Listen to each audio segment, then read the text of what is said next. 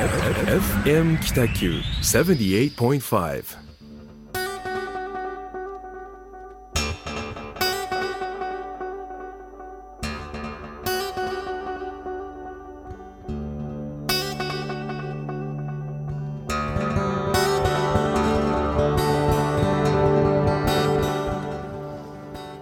はいこんばんは、えー始まりましたホワイトスペース、えー一級建築士の田村誠一郎とえー岡崎デザインの岡崎です。どうぞよろしくお願いいたします。よろしくお願いします。えっ、と今飲んできたんですけども、ですね、はい。あのまあ、毎回恒例の毎回これどこで飲んできたかという、えー街のですねおはい。店の紹介をお店の紹介をはい。思います、えーこれはじゃあ私からはい。あお願いしますね。はいあのーまあ小倉ではですね言わずと知れた武蔵という、はい皆さんご存知と思います、まあ、あの僕らの事務所からも歩いて30秒ぐらいそうですね。距離ですね、はい。はい昭和28年創業、うん首謀武蔵です武ねまあ安定でしたねそうですね。はいはあの、まあ、住所はですね小倉北区、えー魚町1丁目2の20とい。はい。電話番号があー531の6あ0634、い。まあ、最後は武蔵。0634ああそういうこと武蔵か。ですね。は よく気づきました。いですね。うん。内訳を。内訳を。聞きたいのかなこれ。いや一応言っとったね。ですね。はい。今日はあの私ちょっと控えめに、はい。あのハイボール2杯はい。ですね、湯豆腐。うん湯豆腐でした。はまあ僕もあのハイボール2杯でしたけいど。そうですね、はい。まあ、湯豆腐は400円で400円。ねあのちゃんと鍋でしっかり出てきて、そうですね。えーあのこんうん昆布だしでですね、あのとても優しい味で、優しい味でしたね。はい、うん落ち着きましたね。夏に湯豆腐食うかっていう話ですけど まあ美味しかったですね。そうですね、い、はい。やすいませんね。あの僕が本当湯豆腐が好きなので、あそうなんですか。なんかあのあったかいもの食べると安心するんですよ。はい、でそうそう。たこ焼きも頼んだんですけど、う それ言わなくていいんじゃないですか。まあ出てこなた。こ焼きあいやあの僕らがほら時間ががない。短いので基本的に。うん。それに間に合わなかった。もうすいませんお断りもういいですと言って、はい飛び出てきたみたいな。ね、きっとあの粉から寝るんですよね。あいや違うと思いますですねあの関門海峡に多分タコを釣りにあ行ったんじゃないですか。そこからですか、はい。あ武蔵が、うん。はい、まあ残念ながら今日はたこ焼きは食べれませんでした。た。岡崎くんチョイスのですね。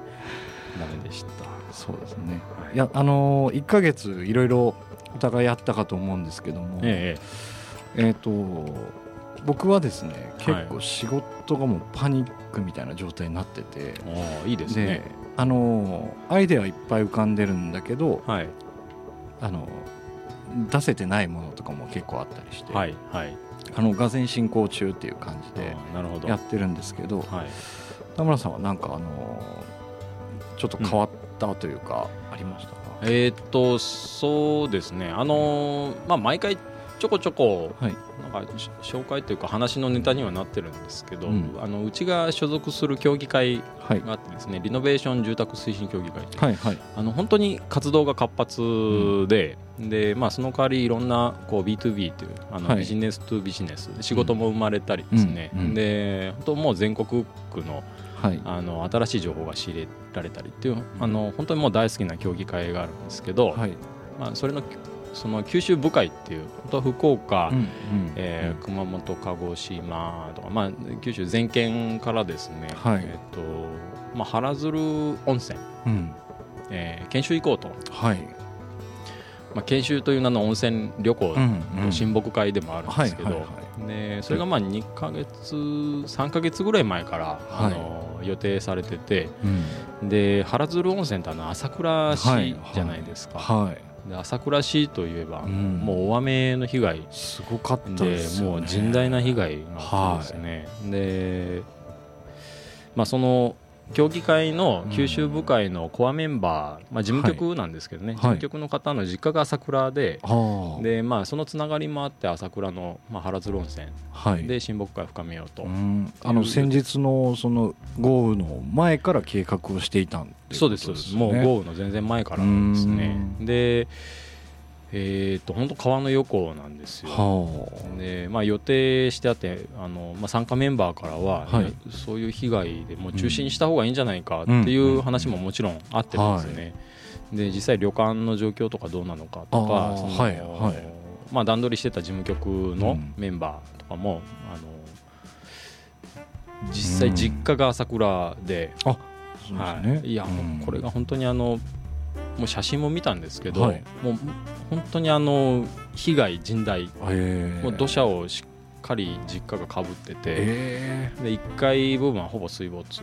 でももろの場所もうもろの場所が実家だったと。でその僕らに何かできることはないかっていう協議会のメンバーの中で、ね、はいはい、でまあその親睦会というか、まあ、温泉旅行を中止した方がいいんじゃないかっていう声もあったんですけど、ね、なんかねなりそうですよね。で、まああの予定してた旅館も、はい、その事務局の同級生がやってる旅館でして、でまあ、幸い被害あの被害はその旅館は少なくて、うん、で通常営業はしてると。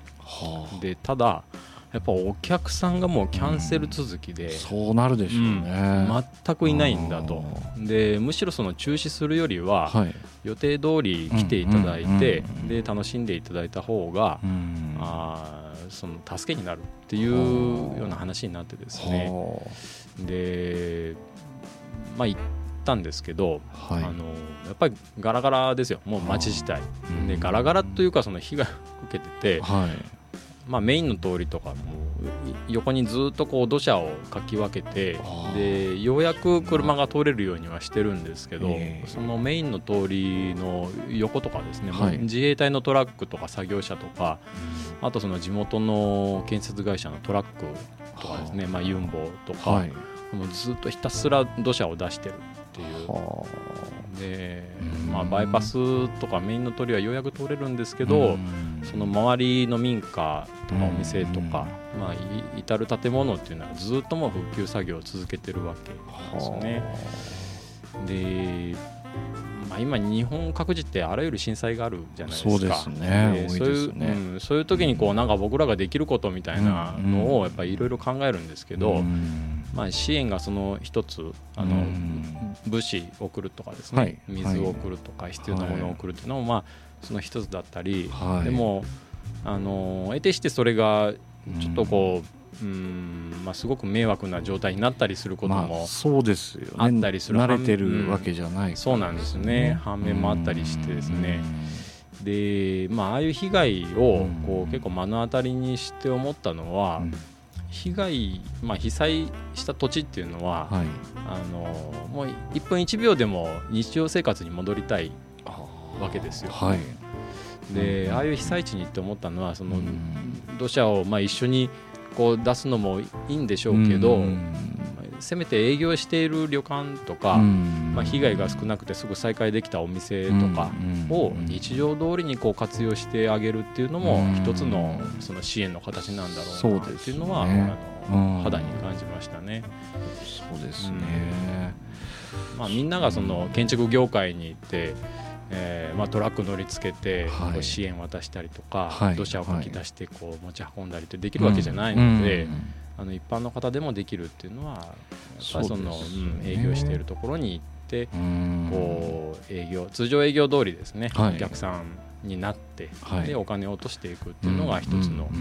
まあ、支援の形だなっていうのは本当に、うん、思いましたね。いやもう一気にその何もなくなるわけじゃないですか。うん、でそこにその経済活動みたいなものでね、こうやってた人たちのものがゼロになるってなったらやっぱりあの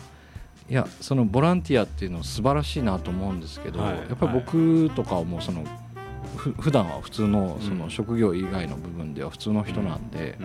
何かその別の人と違うことができるかってなかなかできないじゃないですか。ってなったらやっぱ行って、そのそこの名産品でお金を払うとか、そういうふうな一つのやり方ですよね。そうなんですよね、あの本当朝倉市でも、その朝倉市が全体こう被害を受けてるわけじゃないですよね。まあ、メインとなる通りだったり、ああ。のもう本当川の横とかっていうのは被害を受けててこう営業休止状態っていうのはあるんですけど、もうそれ以外のところ本当9割以上のところはあの通常営業してるっていう。で、まあ、朝倉市っていうくくりとか、まあ、あの東峰村とかですね八の方っていう結構被害を受けてるんですけど、あの通常通り営業してるところもあるので、まあ、ぜひちょっとこうそうですね、うんあの問題のないところにはですね、足を運んでいただいてそうですね、うん、なんかこうお金を落としてもらうっていうのも、うん、まあ、日常生活に一日でも早く戻れる、ね、一つの支援の形かなと思いましたね。ね。はいいやえっと、そのちなみにその豪雨の災害があってどれぐらい経ってから行かれたんですか？えーとですね2週間後ぐらい。もうすぐですね、はい、で、まあ、北九州から行く、まあ、私ちょっと田川で仕事今してるので、はい、田川経由で行ったんですけどあ、はい、あの小石原ありますよね、であちらのもう道路がまだ復旧してなかったので、遮断されてたんです遮断されてました。で、まあ、違う経路で天城の方から峠を越えていったんですけど、まあ、まさしく天城越えみたいなですね、まあ、流していただいていいんですけど。あの行きましたけど、ずっと自衛隊のトラックが、はい、あ。のずっと行ってました。で自衛隊の後ろずっとついてたんですけど、あの自衛隊もうその後ろに気を使ってるというか民間に気を使ってるので、はい、途中でこうハザード出して横に避けてあのまあ、僕らを先に行か。そうみたいな感じでっていう感じはしたんですけどいやむしろもう先に自衛隊の方に先に行ってほしいって思いで後ろについてたので全然先に行かなくていいんだけどっていうような思いでこう通り越したりとかですね。なんかそういう道中の思いはありましたね。あすごい時期にというか、まあ、ただその豪雨のそのニュースになった後も一時やっぱり雨がずっと降って。ね、豪雨になったりとかしてましたよね。ねはい、してましたね。あそうなんですね。まあ、今東北の方秋田の方とかですね、はいはいはい、雨の被害がそうみたいですけど、ね、やっぱりそういう被害のあった各地、あのもう全域がダメっていうわけじゃないので、はい、まあ、できればその被害の少ないところ、はい、通常営業しているところは、なんか、まあ、なんか支援したいなともし思う方がいればですね、はいあのそういうところに足を運んでいただいて、で通常通りこうなんか旅行していただくっていうのも一つの支援の形だなとそうですよね、うん、思いました。なんかね不謹慎っていう言葉にこう左右されて、いろいろこうできなくなったりしそうですけど。そうですね、うん、僕もあの熊本の震災の後ですね、はい、益城町にあのえーと、タイピー園食べに行ったんですよ、めちゃくちゃうまくて。あそうですね。名産というか有名ですよね、タイピー園ね。であの阿蘇神社にお参りに行くっていうちょっとツアーだったんですけどであの大橋が今渡れないんで、はい、山を越えないといけないんですよね、はいはい、で通常パッと行ける道路も1時間半ぐらいかな、うん、余計にかかるんですけど、うん。でそれこそその僕が所属しているあのデザイン協会みたいな、うん、あの九州アートディレクターズクラブっていうのがあるんですけど、はい、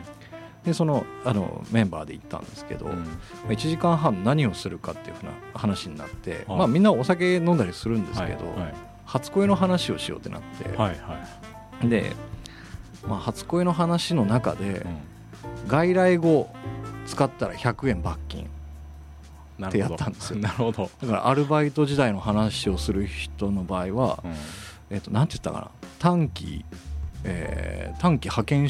労働者時代とかっていう、うんうん、まあ、デザインの場合はあの企画図案、うん、あのやってた時とかっていう話をして、で結構みんなもうあの酔ってるんで、もう一回出すともうあのずっと言っちゃうんですよね。特に横文字のあのクライアントがとかって言ったらもう100円。はいブブブブみたいなで結局それで20人ぐらいでやって1万8000ぐらい集まった、まあまあみんなちょんぼしたんですね、まあ、みんなあの監視員みたいな人がいてで集まったお金を阿蘇神社に寄付したんですよ。あなるほど、うん、で まああのそういうちょっとこう横島なね、うん、あの会話をしつつ、うん、まあ、寄付にして当てるっていう、うん、であの向こうのその、えっと、ね、根木さんっていうんですかね神社だから。の方と知り合いの方にその経緯を話して、うん、あなんかまあそういうふうに楽しんでいただけたんだったらよかったですっていう話いうような話をしてたんですけど、はいはい、まあその復興っていうふうにこう熱くなるのって、うん、なんかあの被害を受けてない方の方がなんかどうにかしないといけないっていう気持ちを解消するために言ってるような気がしたんですよね、僕はですね。でそれだったらそのまあ、今ももちろんその朝倉もそうですし、益城のあの辺りも多分ブルーシートかかってるとこたくさんあると思うんですけど、行ってみて、でその自分ができることが何何なのかっていうのを判断して、もちろんその人脈のある人は物資をこう集めていくとか、っていうのも一つだしそこでこう美味しいものを今まで通り食べるとか、旅行に行くっていうのは一つのあの復興のやり方ですよね。ですね。多分すごいその現地の人たち辛いと思うし、うん、何をしてほしいかっていうことすら多分思わないと思うんで、うん、行って旅行に来ましたって言われたらなんかありがとうっていうふうになると思うんで。そうですね。うん。という、あれだね。ね。まあ被災地っていうねあのー、こうくくり分けもそうなんですけど、うん、明日は我が身ね、そうですそうです本当。北九州で明日震度7が起きないっていう保証はどこにもないですからね、うん、ないですからね、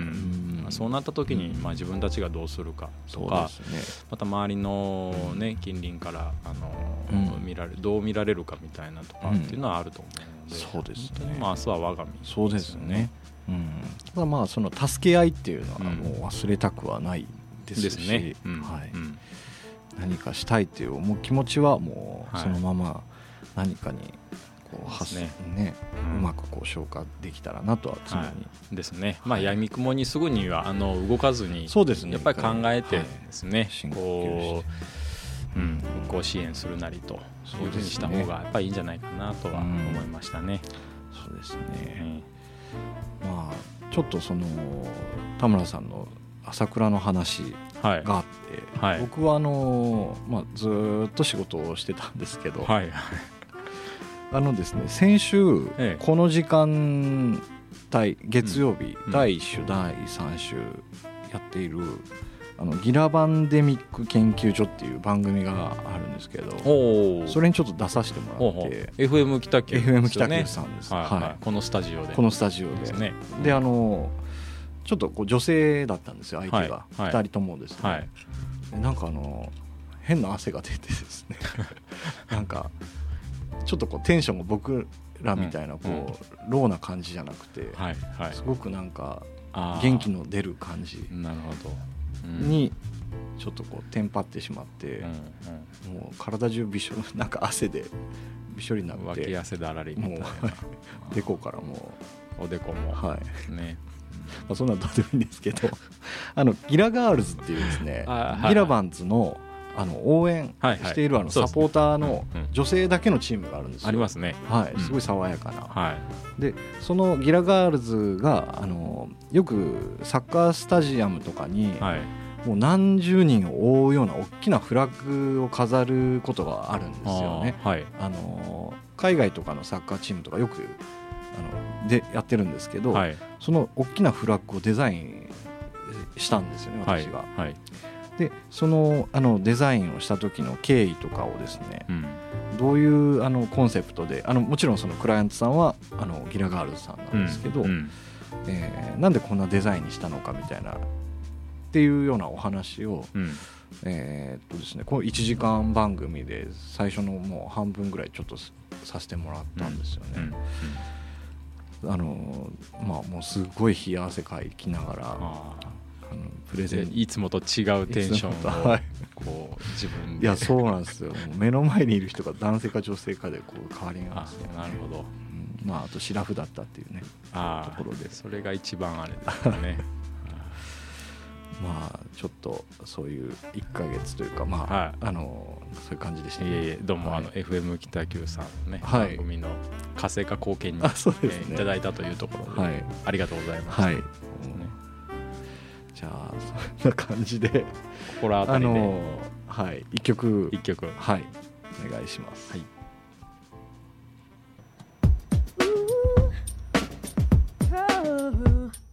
Don't touch that dial」FM 北九。はい。えっ、とですね。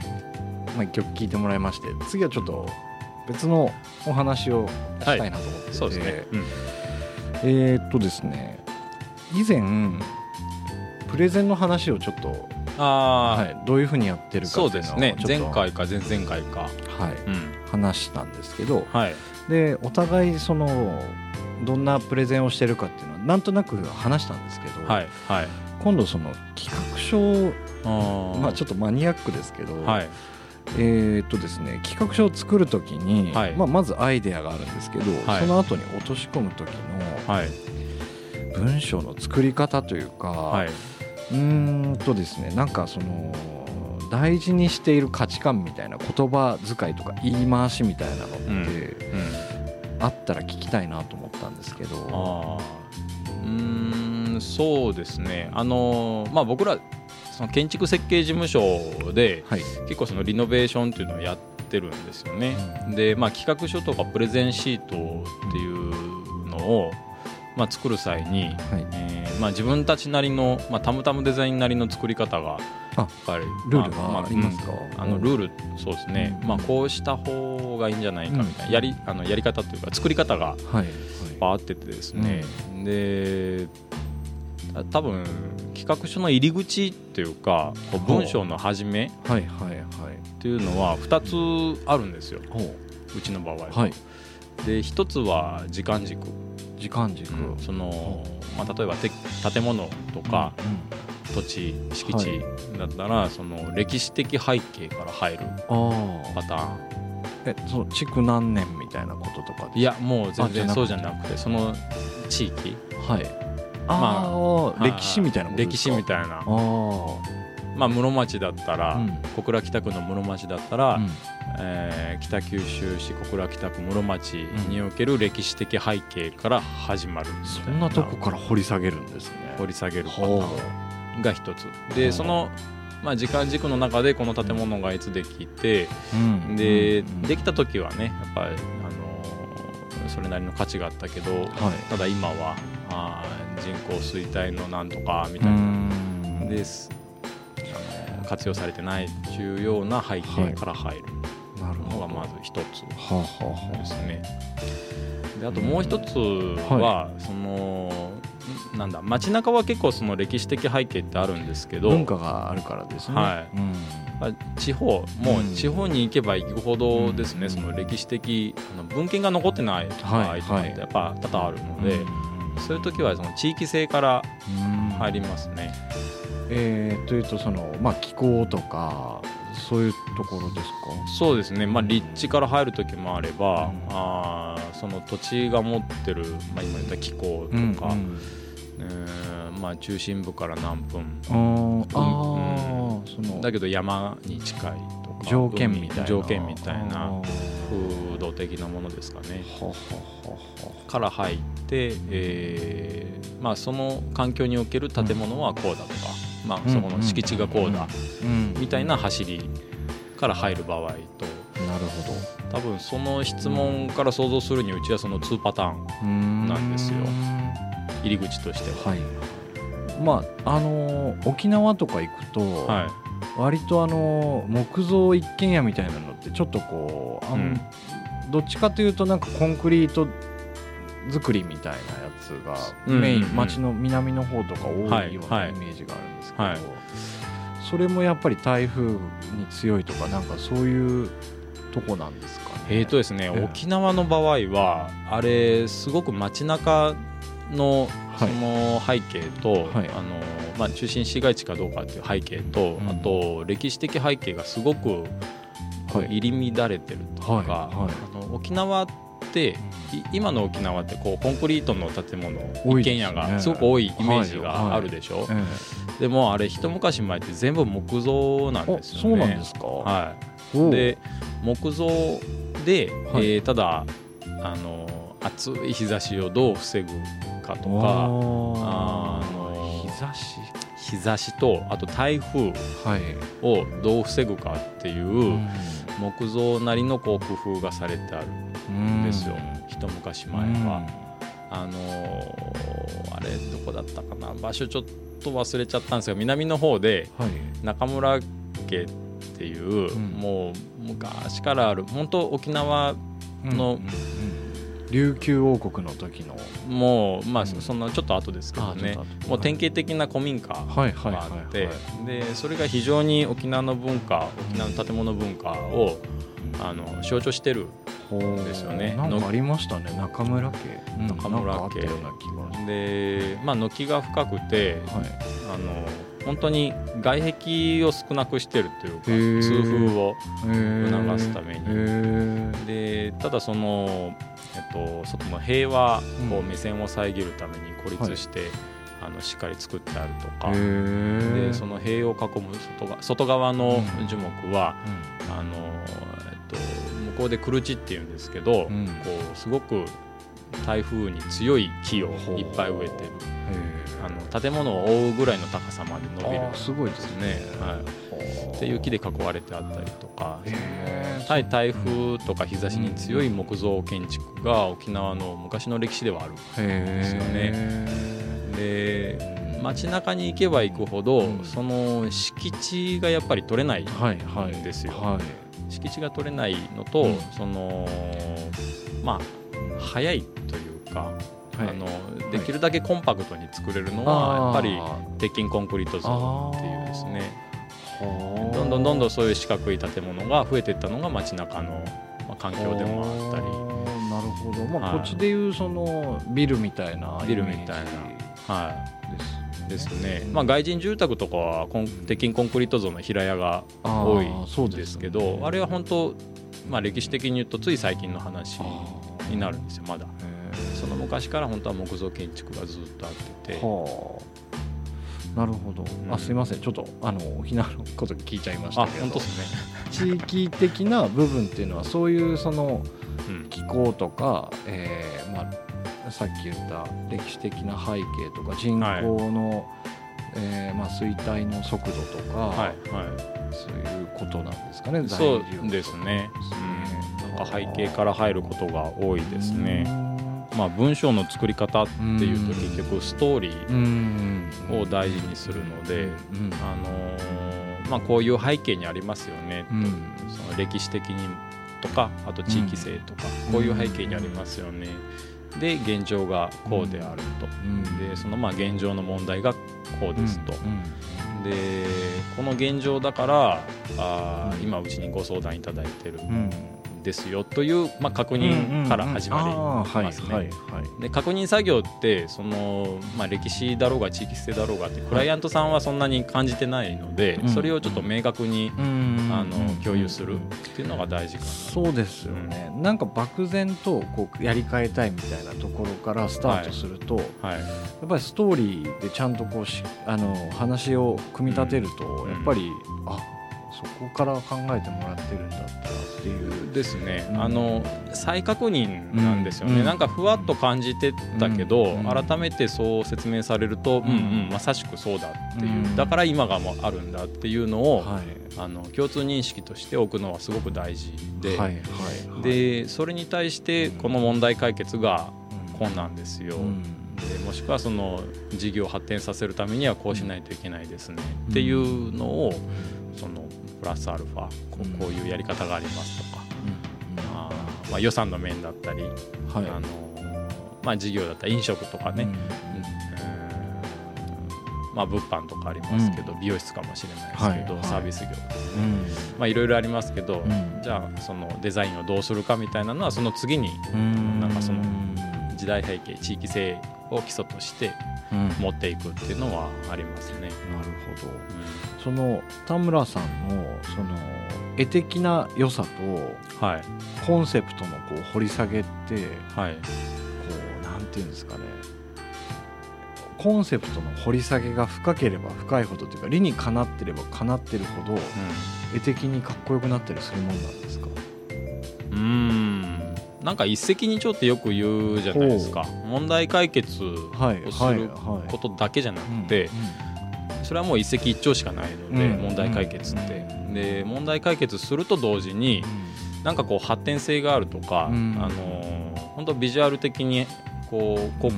告宣伝になるとか、フォトジェニックみたいな、はい、もしくはそこに人が来た時になんか別な効果が生まれるとかっていう一石二鳥ってこれ 100%200% ぐらい必要だと思ってて。問題解決だけを言うんであれば多分誰でもできるんですよ。その場の活用なんかは特に。あの本当管理会社とかね、不動産管理会社に頼んで入居を頼めばいいだけで、でもそれはただの問題解決しかなるほどなるほど。なんかひび割れてるところにちょっとセメント塗ったみたいなもうもうそんな感じですかね。で一石二鳥というのはそのひび割れたのをこう埋めたらなんかすごくアーティスティックだみたいな。でそれで入場料取れるとかなんか多分そういうことだと思うんですよ。でまあ時代背景地域性をもとに、あのまあ、問題解決と同時に発展性が見出せる提案っていうのは必ずしてますね。なるほど、はい。えー、ということはその出来上がる絵って、はいはい、ある程度こうそのコンセプトを固めた時に想像できたりするんですか、はい、そうですね。あのある程度目処はつけてます。うんうんうん、からなまあ、古民家再生プロジェクトとかねフロノイとか、うん、あのまあ、室町シュトラッセもそうだし、うん、リオ、うん、リンクドオフィスリオとかね、はい。はい、まあ、ある種場の活用のプロジェクトじゃないですか。でそのメドっていうのは、そこでこう活躍できる、あの入ってくれる人を、やっぱ何人か目処つけておかないと発信できないプロジェクトなんですよ。だから、まあ、うちがそのたまたまデザインがやってるプロジェクトは必ず人ありきっていうか、そのここに入ってくれる活動してくれる人が、まあ、こんな人っていうのは、ある程度目処ついてますよ。っていうところから入りますね。なるほどなるほど、その人のあのモチベーションとか。モチベーションとか。ってことですよね。ですね。なるほど。いやあのーというのが、はい、僕はどちらかというと立体的に物事をまず考えるんですけど、はい、あの落とし込むものが平面なんですよ。はいはい、で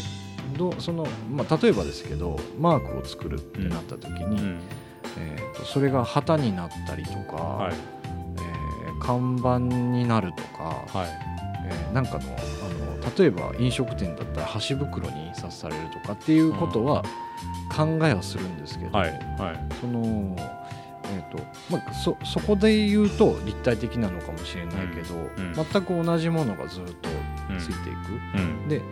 えーと、ちょっとその最近考え方としてはその機能するロゴを作りたいなって思うんですけど、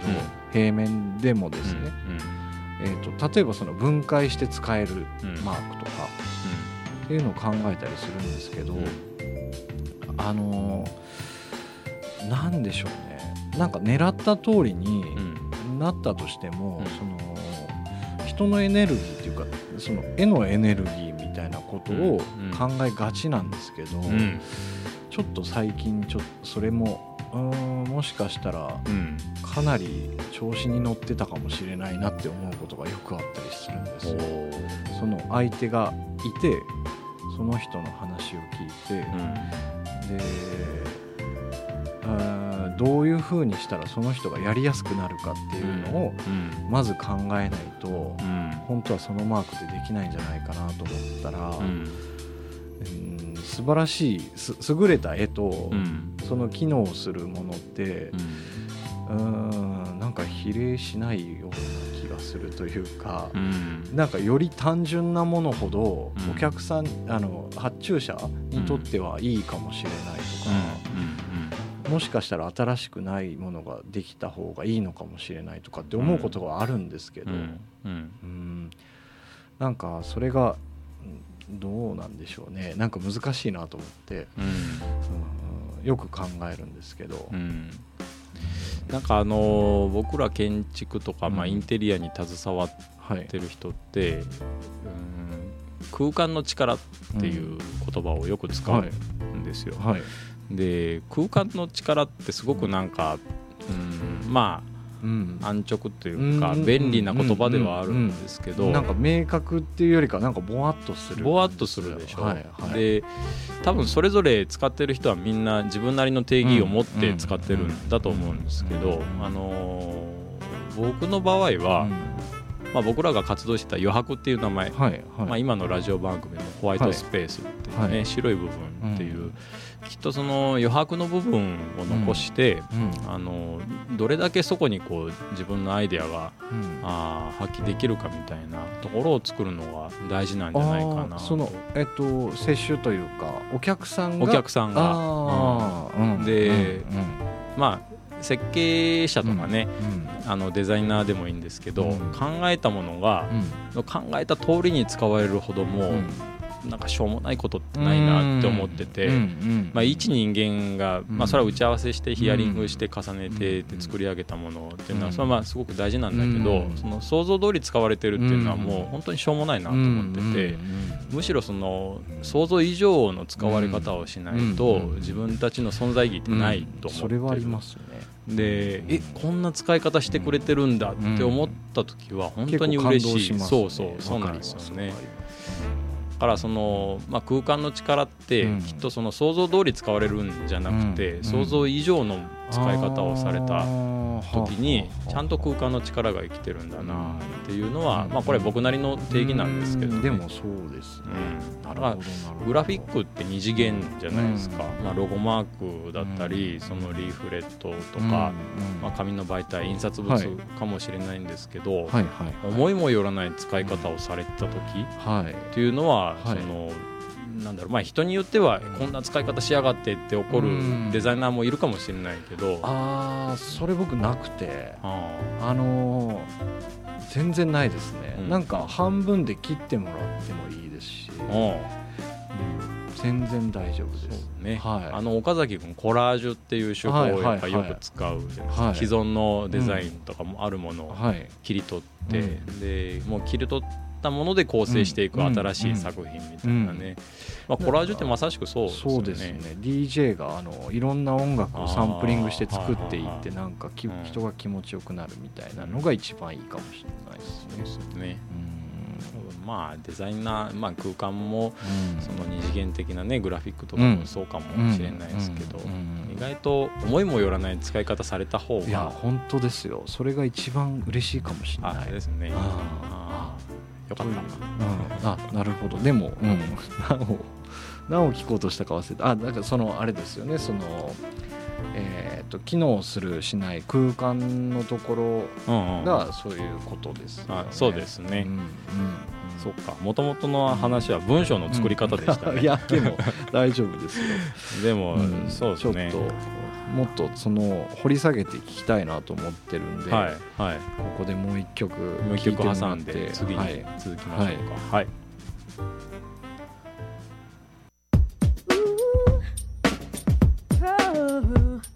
Don't touch that dial.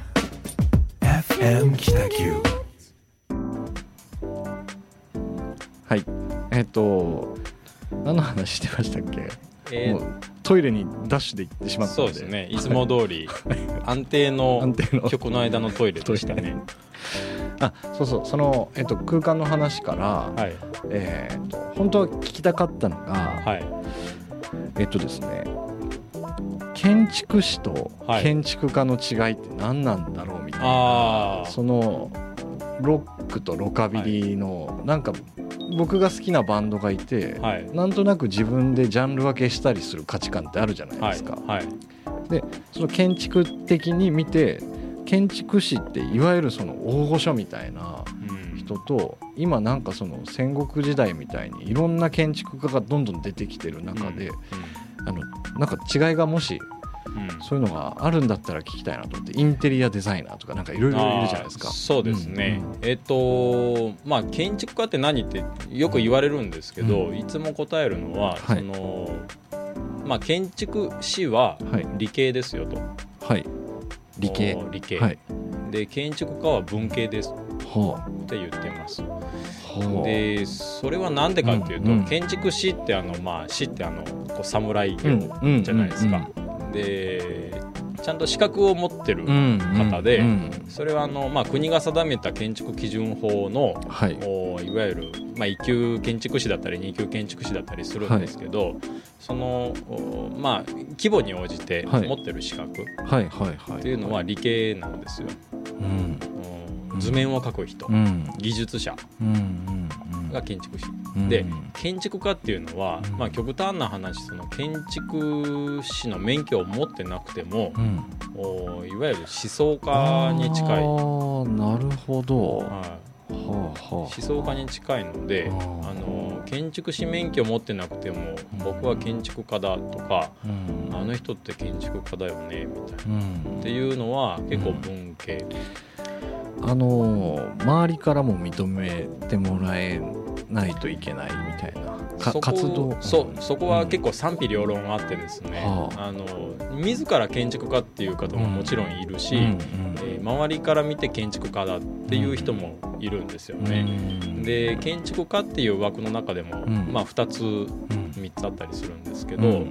僕が思ってるのは、まあ、建築士は、あいわゆる資格制度、国が定めた資格制度に基づいて、はい、ちゃんとその技術を持ってる人が、まあ、いわゆる理系なんですけどね、計算もできる、えー、図面も描ける。えー、基準法にのっとったちゃんとした図面が描ける人、で建築家はどっちかっていうと、まあ、さっきのストーリーの話じゃないですけど、そのストーリーを持って、えー、ここの場所にはこういうものがあふさわしいっていういわゆる作家性を非常に発揮する人、思想を持ってる、なんかどんな絵を描くかっていう絵を描く人になるんですかね。はい、あの、よくですねコンテクストっていうんですけど、まあ、環境だったり、その時代背景だったり、そこの場所とか建物が、あどういう立ち位置にあるかっていうのを、やっぱり非常に読み解いて、でそのコンテクストをもとに、設計するデザインするっていう人が建築家かなと、建築家なんですね、はい、思いますね。あの安藤忠雄さんとか、はい、あの方とかはそのまあ資格があるんでしたっけ？ちょっとすいません。わからないんですけど、えー、あのねアカデミックな教育を受けてるイメージがなんかなかったような感じがあるんですけど、はい。はいはい、なんかその辺は結構公にはぼかされてるので、なるほど、まあ、建築家安藤忠雄が仮に、まあ、2級建築士であっても、うんもう建築家安藤忠雄じゃないですか、ね、図面描いてるイメージってあんまなくないですか。文章を書いてるイメージはあっても,、図面を自分で描いてるイメージってあんまりない。ということは、はい、そのまあえっ、ー、と資格はある程度必要だけども、はい、あのあとその取ったからなんか飯が食えるかっていうとまたちょっと話が別で、うん、どんだけいいそのえグランドデザインみたいなことっていうんですかね、うん。うん、はい、ことができるかっていうのが、えーと、今その田村さんが考えてる建築家そうですね。ですかね。うん、よくそのまあ足の裏の米粒って知ってます？知らないです。なんすかその僕があの、独立する前に、よくあの所属してた事務所の、まあ元ボスから言われたのは、お前一級建築士取ったからっつっての、足の足の裏の米粒ぞっつって。でそれはあの取らんと気持ち悪いし、取っても食えん。うわなんかすごいですね。トンチが効いてます、ね、トンチが効いてる。うん、でも確かにね、あの、設計事務所で独立しようと思えば、うんうんうん、一級建築士やっぱ取らんと気持ち悪いし、うんうんうん、まあ取ったからっつって食えるもんじゃないっていう。うん、まあまさしくそうだな。足の裏の米粒ってよく言われました。なるほどね。はい。はあ、そういう意味でいくと僕とかも何の資格もないですからね、国家資格。いやすごいなと思いますよ。そうねグラフィックデザインって資格、うん、資格ないんですか？ないんすよ。民間的な資格も。いやなんかいろいろありますけど、うん、なんか勉強会とかもあるけど、はいはい、僕今日からグラフィックデザイナーですって言ったらもうみんなそうです、あまあそうそうですよね、うん、で名乗る勇気は 必要ですけどね、はいはい、名刺にデザイナーって書いて、はい、同窓会の時配ったりする勇気がある人がなれるんじゃないですか。分かんないけど。そうね、うん、でなんかそれな何のデザインしようみたいな感じ聞かれて、うんうん、いやこんなデザインしようよとかっていう話を、できる人がデザイナーって名乗れるような業界だから、でもその玉火むさびとか芸大とか出てる人もたくさんいれば、うん、全然関係ないとこから今デザイナーとかなってる人いくらでもいますし、はいはいはい、むしろなんかそういう人の方が過去のその何て言うんですかね昔からのあの慣例をぶち壊して新しいデザインしたりとかするんで、別にねなんかそれがその。絶対必要な資格っていうのはあんまりないんですよね。そうですよね、うん、まあ、そのやり始めがグラフィックデザインかもしれないけど、うん、全然インテリアのプロデュースしたりとか、あありますあります。ありますよね。なんかビル一棟リノベするプロデューサーになったりとか。います。本当にあの、職能の域を超えて、多岐にわたる活動してる人は非常に多いですよね。多いです多いです、そうですね。そう考えたら資格あデザイナーグラフィックデザイナーっていうのはあくまでもなんか一つのなんか、まあ、金槌を持つとかそういう武器を一つ持っただけで、うん、あとなんかその人のどういう考え方ができるかに、うんね、うん、なっていくかもしれないですね。そうですよね、うん、それでいくと建築士っていうのは、はい、一つの、まあ、過程というか、はい、建築士になったことが成功じゃなくて、はい、えーと、依頼を受けてどういうふうなことをこう返せるかみたいなことを、うん、その後にこう、まあスキルアップしていくっていう文系的な部分っていうんですかね。そうですね、うん、あの建築士って、えっとまあ、建築基準法の第1条にあるんですけど、うん、その国民のまあ、人命と、うん、あのまあ、資産を守るための建築基準法なんですよね。だからまあ最低限あの、えーとまあ、弊社タムタムデザインにご相談いただいた方は、うん、ご相談いただいた方の、まあ、人命とかその、関わる人たちの人命守るのは当然ですし、まあ、資産をしっかり守るっていうのもまあ当然なので、それを踏まえた上で建築士を取るっていうのは、まあ、僕の中では大前提必ず必要だっていうのはありましたね。でまあ本当もうね一級建築士取る時には3年間洞窟に入った感じで、うん、もう必死こいて勉強してで資格は取りましたけどでそれからだと思うんですよね、最低限それは取ってからのなんか自分の表現ができるとか、っていうことかなというのはありましたね。いやもっと聞きたいんですけどねこの辺の。僕があんまりわからない話を、はい、えっ、とまた飲み屋で話しますか この後は。この後中華もうあと5分なんですね、うん。うん、なんかあっちゅう間でしたね。あっという間ですね、うん、えっ、と次回はまた8月の末28日にはい。えっ、と次はどんな感じになりますかね。あんまり考えてないですけど。また会ったこと、あ、えっとですね来週東京行くんですよ、はい、あのグッドデザイン賞の一次審査を通過しましてでその、二次審査の、まあ、ビッグサイトっていうと会場でこう展示審査があるんですけど、まあ、そこにちょっと行ってこようと。あのまあ、弊社それちょっと初体験なのでなんかそういった体験をお話できたらなと、はい、この時には結果出てるんですか？そのまだまだ分かんない。どうだろう。出てるのかな、うん、分かんない。分かんないですね。うんまあどちらにしても。はい。ですね。まあなんかプレゼンの手法とか、もろそのグッドデザインの審査に生かしてるので、またプレゼンの手法とかですねパネルの作り方とか、その辺が話できたらなと、ぜひ聞きたいですね。思います。じゃあ8月28日の20時からまた、はい。来月、はい、ホワイトスペースお聞きください。お聞きください。はい。じゃあ今日もどうもありがとうございました。ありがとうございました。はい失礼します。失礼します。